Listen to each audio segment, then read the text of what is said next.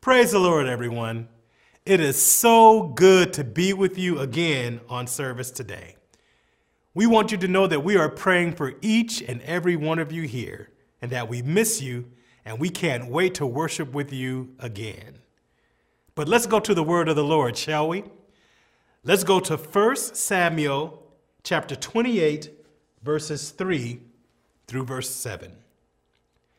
Now Samuel had died and all Israel had lamented for him and buried him in Ramah, in his own city.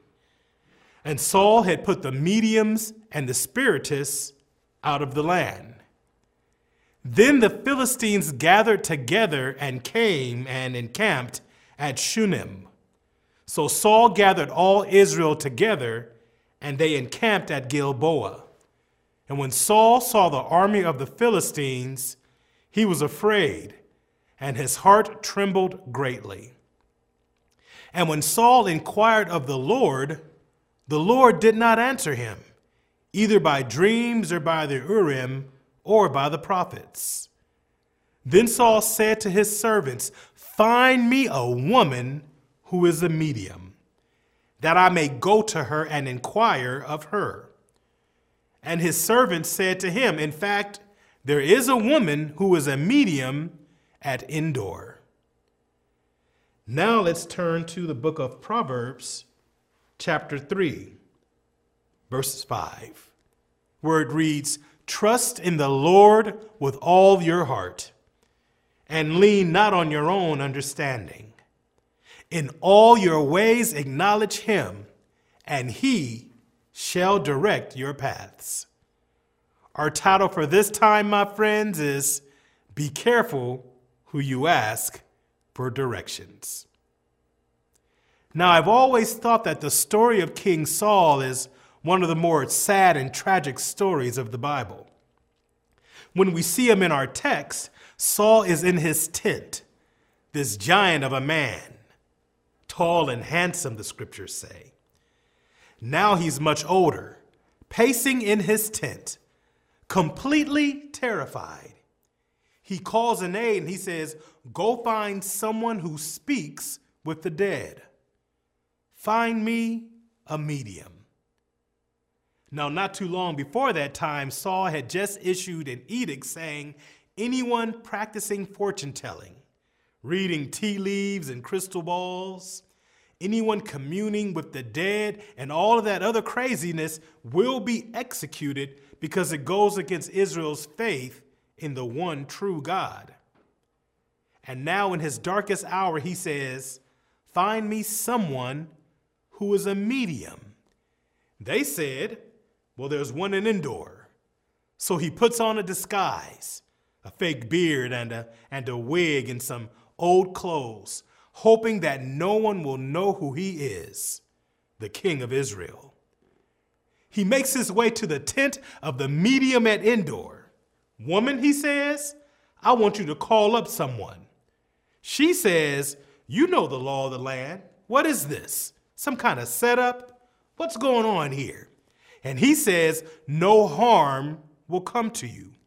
Call up someone. Well, who is it? She says, Samuel. She said, You're Saul. Woman, nothing will harm you. Call up Samuel. And she goes into her ritual. And in her ritual, she says, I see some kind of ghostly being coming up out of the ground. Well, what does it look like? It's an old man in a robe. He says, It's Samuel. Samuel says, Why have you disturbed my sleep? Why? Help me, Saul says. Tell me what to do. Then Samuel says, It's too late. You'll be with me by this time tomorrow. Now, at these words, King Saul crumbles on the floor of the witch's tent, broken, crying, unable to move, unable to eat. How would you feel? Not too much time after that, Facing an inevitable defeat in battle and surrounded by the Philistines, King Saul committed suicide by falling on his sword. his life being characterized by his own words I have played the fool and have erred greatly. Now, the dictionary definition of the word inquire is to seek information by questioning. Now, going to a fortune teller was completely unbecoming of a king. It was unethical. In going to a fortune teller, he violated everything that he stood for, and it was against the law. Leviticus 19 and 31 commands give no regard to mediums and familiar spirits. Do not seek after them to be defiled by them. I am the Lord your God. Now he's saying basically, why look to the stars when you can have a personal relationship with he who created them? Now I can't make any excuses for King Saul, but something in me wants to feel sorry for him. Well, not feel sorry for him, but at least I wish to gain a deeper understanding about what happened there. You see, we never like to identify with the villains or the losers in the Bible, only the winners. But if we're not watchful and if we're not careful, any one of us could be just like Brother Saul. So I began to think about Brother Saul, how he went from being anointed king to this broken man that we see on the floor of a witch's tent, of a witch's tent in our text. How did someone so close to God find himself in this situation? Then I remembered something. I remembered that Saul didn't ask to be king. Now, there are some people out there that would love to rule, they would love to be in charge. They see all the accolades and the respect that those in power have, and they wish that they could have that respect, that notoriety. It all looks so good from the outside. Well, people that want to be in charge too much make me nervous. It makes me think that they don't really know too much about leadership. But Saul was not one of these people.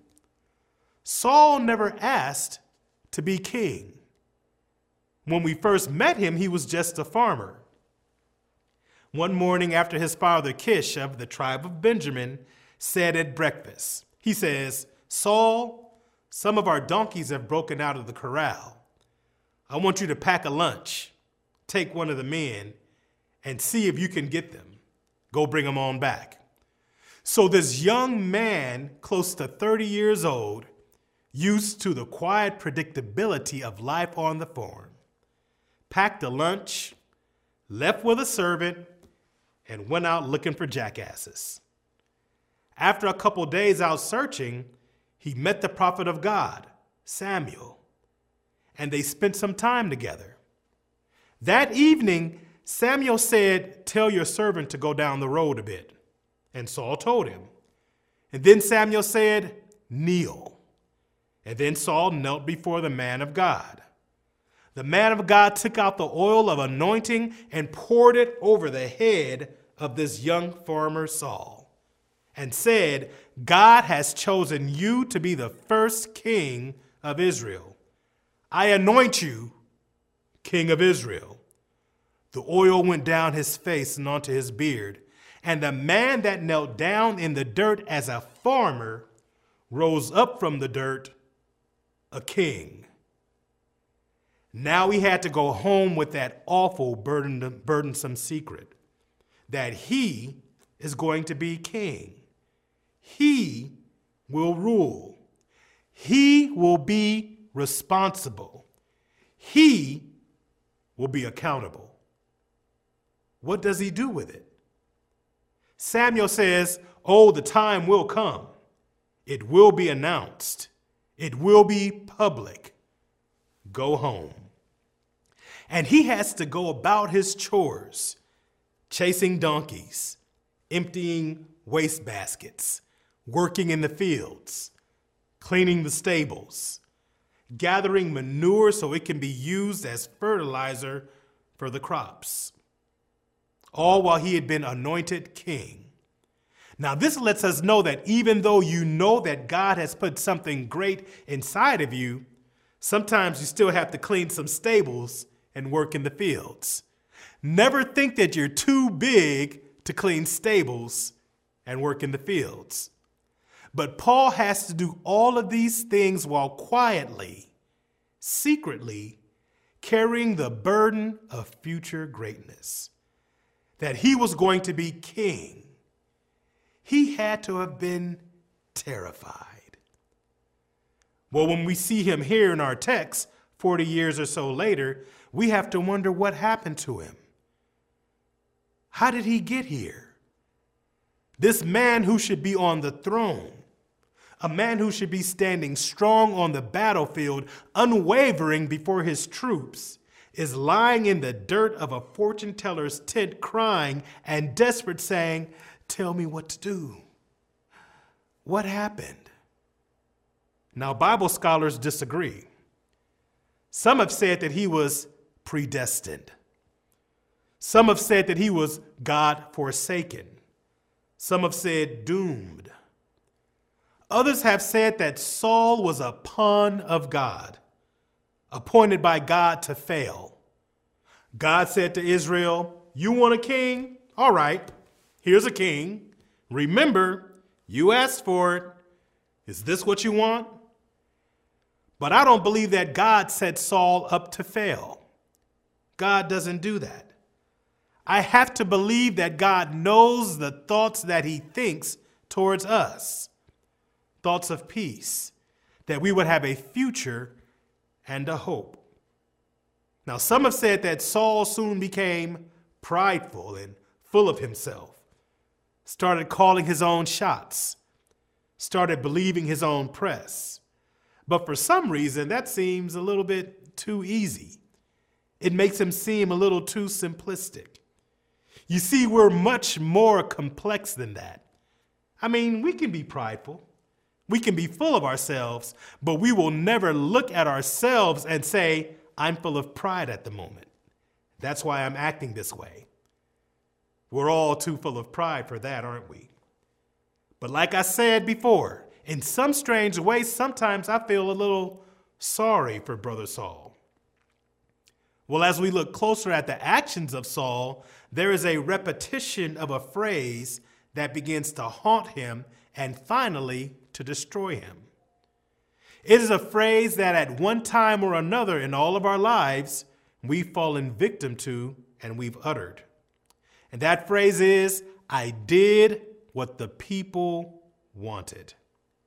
What we thought those around us thought we should do. The people wanted it. But what will people say? There was about to be a big battle with the Philistines, and there was to be a great worship service and sacrifice because that's what God's people did before a battle. All the people of God were gathered, and the prophet was late. Samuel was late. The people said, We're not going to wait around here much longer. So some of the people said, Saul, you're the king. Why don't you just preside at the altar as the priest? And he did. He's in the middle of giving his text for the sacrifice and the sacrificial sermon, and Samuel walks up. Saul, what are you doing? Well, Samuel, the, the, the people said, Go ahead, Saul. But Saul, you're not ordained of God. But, but the people wanted me to.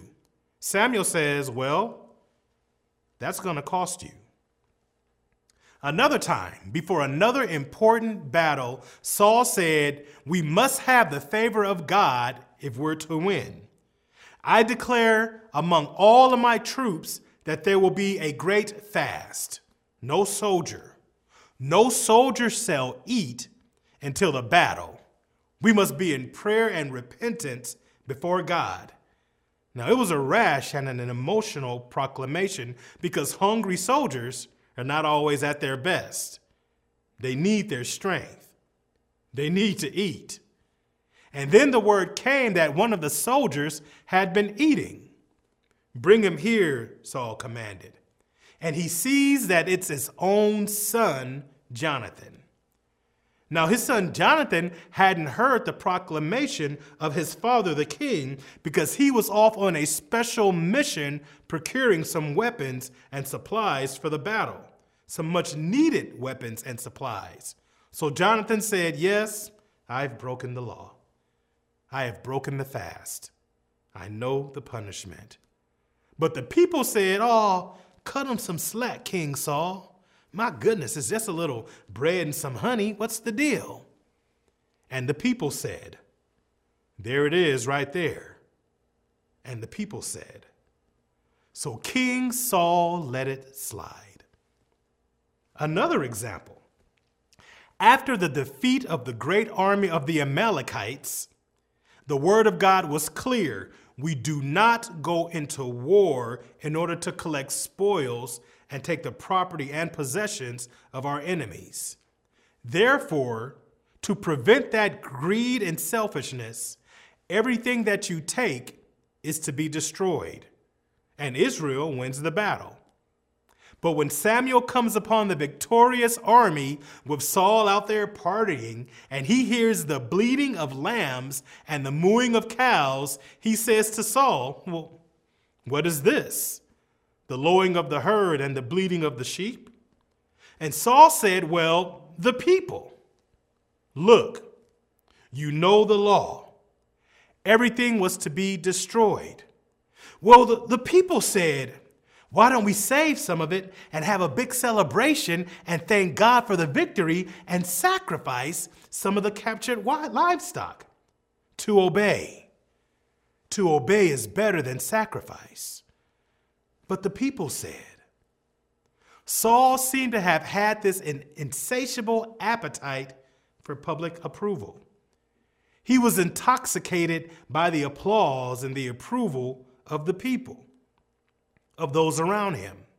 He had to have it. And in my assessment, that's what brings him down. In 1 Samuel 15 and 24, he admits it. Then Saul said to Samuel, I have sinned for I have transgressed the commandment of the Lord and your words because I feared the people and obeyed their voice.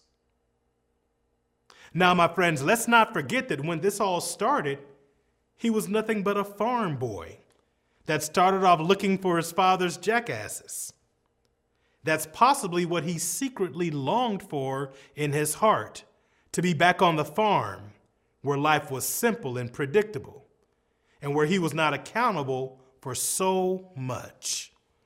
There wasn't so much pressure, so many people watching and second guessing his every move, trying to take his measure. The pressures of life weigh equally heavy on all of us at all times. Take a little bit of time to really look at the faces of those who've served as president, the weight of that office, sitting in the chair of that Oval Office has a way of making those men look older.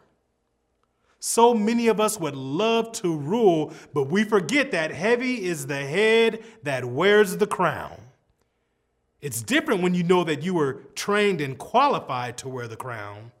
But what if one day you were just off working on a farm and you left the farm home and you left home one morning a farmhand and you came home anointed king.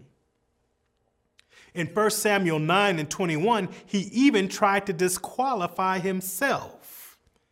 At his own coronation, when they were looking for him to name him king formally, he was off hiding with the equipment. He probably lived with the constant fear that one day the whole kingdom was going to find out that he was a fake. It's why he needed their approval and their applause so much. Why else would he want to kill one of his most capable and faithful supporters over the lyrics of a song? One day after a great victory, when David, his servant, was returning to the kingdom, the women sang a song that said, Saul has killed his thousands, but David has killed his tens of thousands. And when Saul heard it, he flew into a jealous rage. He was so insecure in my assessment that he could not stand for someone else to be praised or acknowledged. He felt he was the one that deserved all of the accolades and praise. He looked for approval and acknowledgement from others when he should have been seeking it from Almighty God. The people wanted me to. Why could Saul not have been satisfied by just touching his beard and touching his head and remembering the feel of the oil of anointing of God's approval that day when he met Samuel? Why couldn't he just say it doesn't matter what people think? God knows I'm king. God made me king. As long as God is happy, that's all that matters. God's assessment is truly the only assessment that matters. But because he spent so much time listening for the approval of the people and those around him, he could no longer hear the voice of the Lord. In 1 Chronicles 10, verses 13 through 14, it says, So Saul died for his unfaithfulness, which he had committed against the Lord because he did not keep the word of the Lord, and also because he consulted a medium for guidance. But he did not inquire of the Lord. Therefore, he killed him and turned the kingdom over to David, the son of Jesse. A tragic end for someone that was so chosen and so anointed and so close to God. Today, my friends, we seem to be sometimes inquiring in all the wrong places. I think that we can all agree that we are living in some very uncertain times. We're geared to worrying about the future.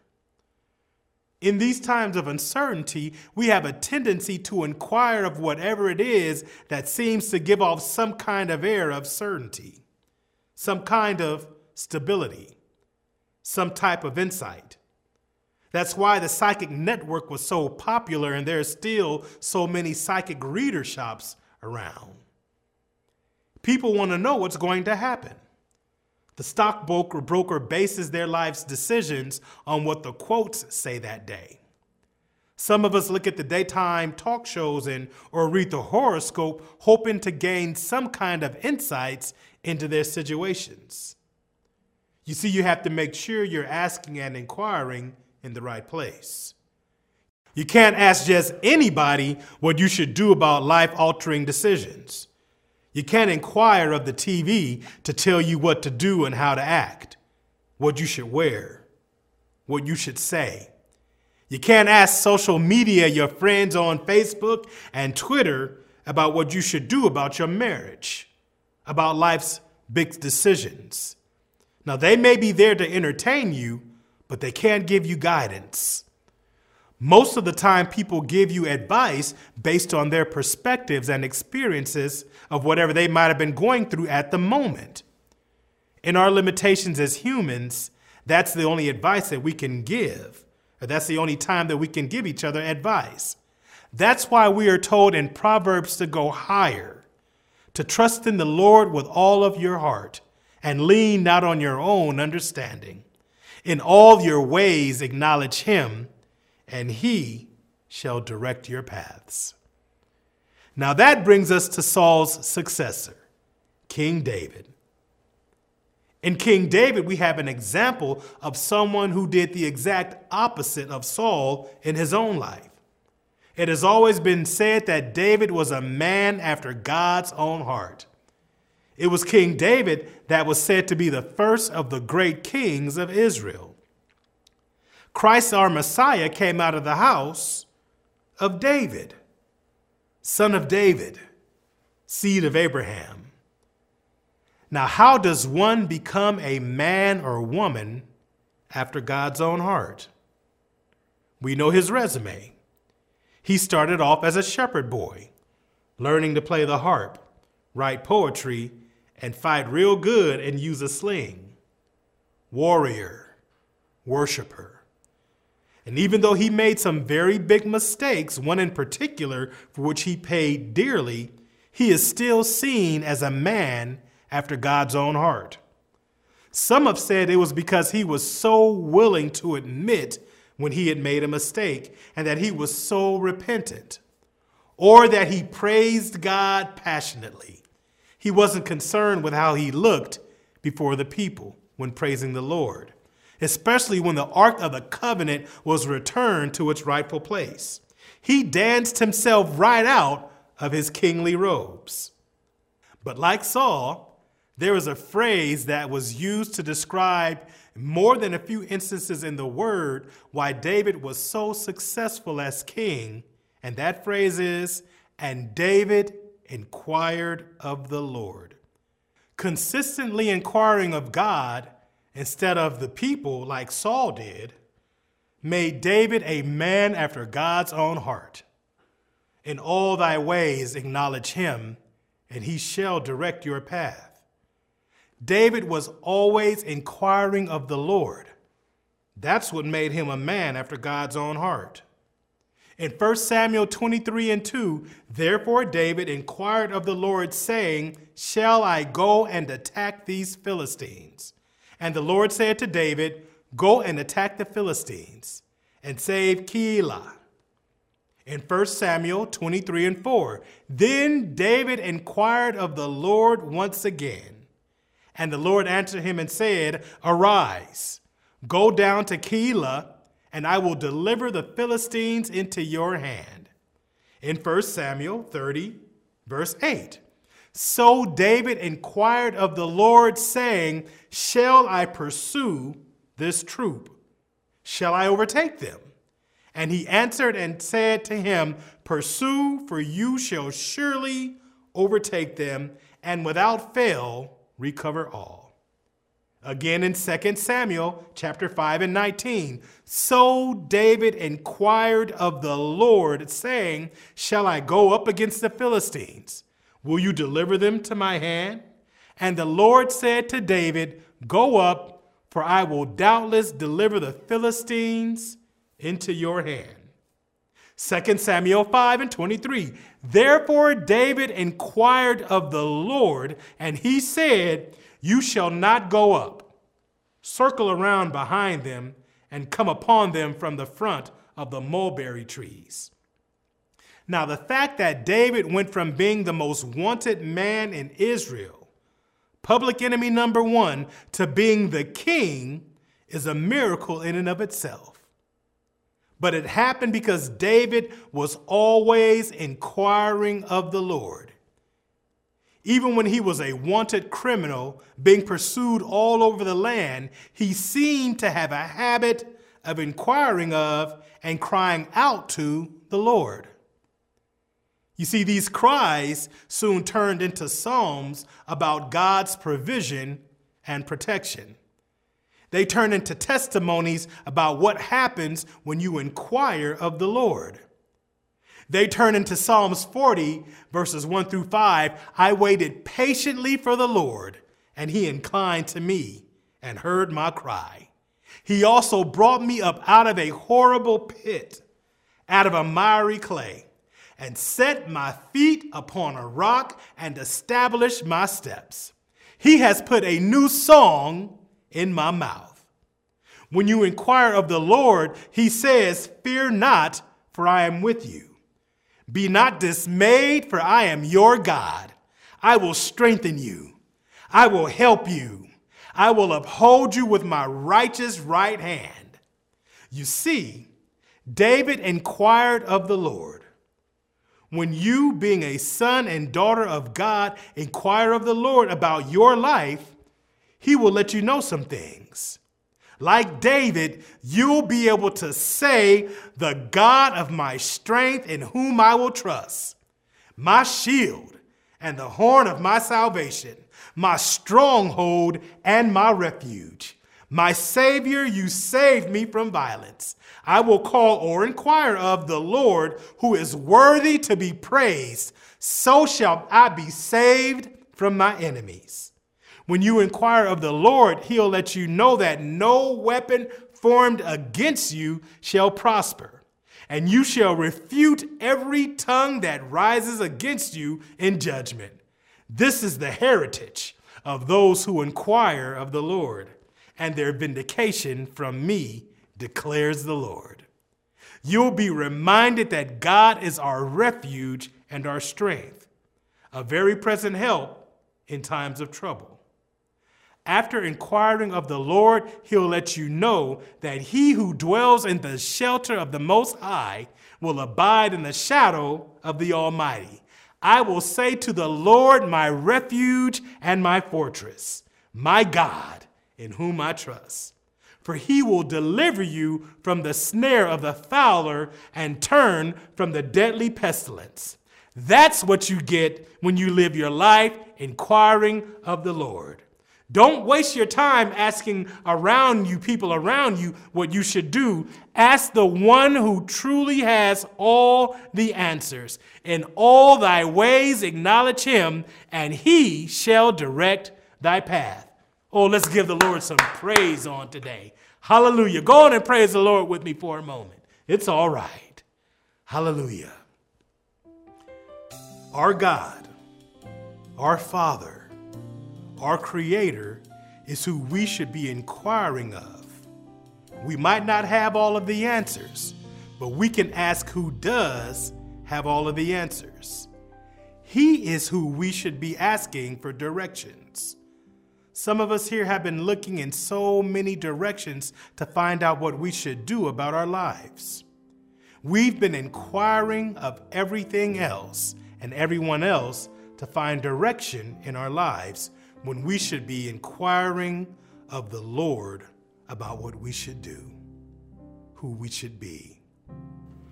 I believe that there is someone here that is ready to inquire of the Lord about what they should do with their life and their future. I believe that there is someone here that wants more for their life than what the world has been giving them. By giving your life to Christ, you are putting yourself in position to inquire of Almighty God of the universe what you should do and what you should be.